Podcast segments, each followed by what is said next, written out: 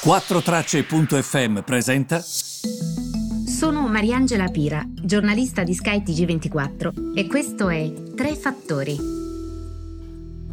Buongiorno, benvenuti ai Tre Fattori, siamo al 3 luglio. Ehm, allora, oggi sicuramente i tre fattori riguardano ancora una volta il rapporto Stati Uniti-Cina perché di questo si sta parlando tantissimo.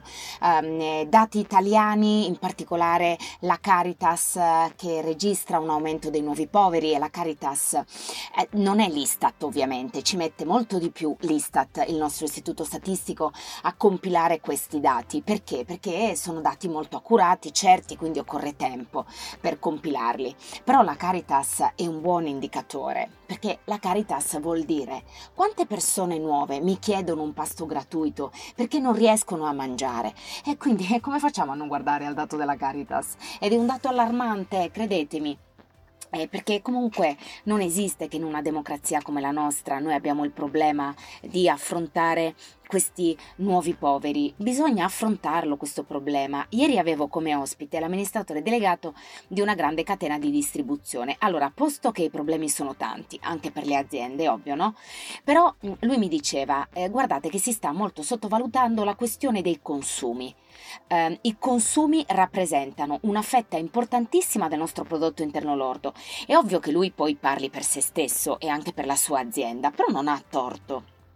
Nel senso che in una fase così complicata è ovvio che tu devi puntare a incentivare il consumo.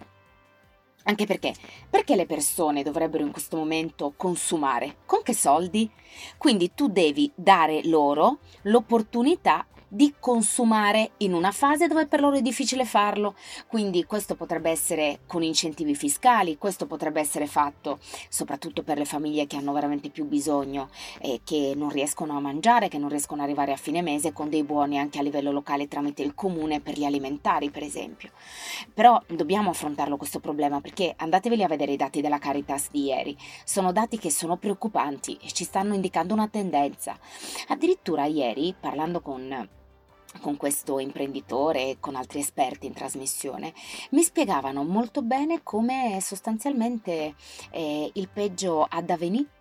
E infatti ho detto, ma scusate, ma il peggio non è alle spalle, dicono tutti così? No, no, l'onda lunga deve arrivare. Il riferimento è anche, per esempio, sempre guardando al mercato del lavoro, alla cassa integrazione. Perché la domanda ovviamente è, ma quando finirà? Che cosa succederà? L'azienda licenzia o no? E sono queste le domande a cui dobbiamo dare una risposta, ma non quando accade, eh? prima. Quindi la sensazione è che spesso e come sapete io mi mantengo sempre a politica e a partitica e non voglio assolutamente entrare in inutili polemiche. Questo è un problema della non crescita che riguarda l'Italia negli ultimi vent'anni, come sapete bene. Però dico che a volte quando eh, c'è un organo decisore sembra veramente molto lontano, molto discostato dalla realtà. E quando ieri in trasmissione ho posto questo problema, sapete cosa mi hanno detto? Lei ha ragione, questo è il punto, non capiscono cosa succede e decidono. Io credo che su questa cosa qua noi dobbiamo lavorare assolutamente dobbiamo lavorare, che questo sia chiaro, eh? perché eh, se non lavoriamo su questo qui si salta gambe all'aria. E, ehm, il terzo punto mm, che invece voglio approfondire con voi riguarda sempre il mercato del lavoro, ma andiamo da un'altra parte del mondo, ovvero gli Stati Uniti. Lì ovviamente c'è anche il problema delle proteste in questo momento, c'è il problema della questione politica perché ci saranno le elezioni, quindi tutto lo dobbiamo leggere con questa benedetta chiave politica. Allora, sono stati creati a giugno 4,8 milioni di posti di lavoro, voglio ripeterlo, 4,8 milioni di posti di lavoro, sono tantissimi, che si sommano a quelli già creati a maggio, siamo a spanne con circa eh, quasi 8 milioni di posti di lavoro in più sappiate che ad aprile eh, i dati ci raccontavano, partiamo sempre dai numeri e dai dati, che i posti di lavoro persi erano 20 milioni, quindi voglio dire non è che c'è da festeggiare con lo champagne, stanno recuperando mh, posti di lavoro persi, certo però ci dimostra che il sistema del lavoro americano è molto efficiente. La domanda però è questa, certo è efficiente, ma non è che negli Stati Uniti c'è la cassa integrazione non è che negli Stati Uniti eh, c'è la tutela del lavoratore.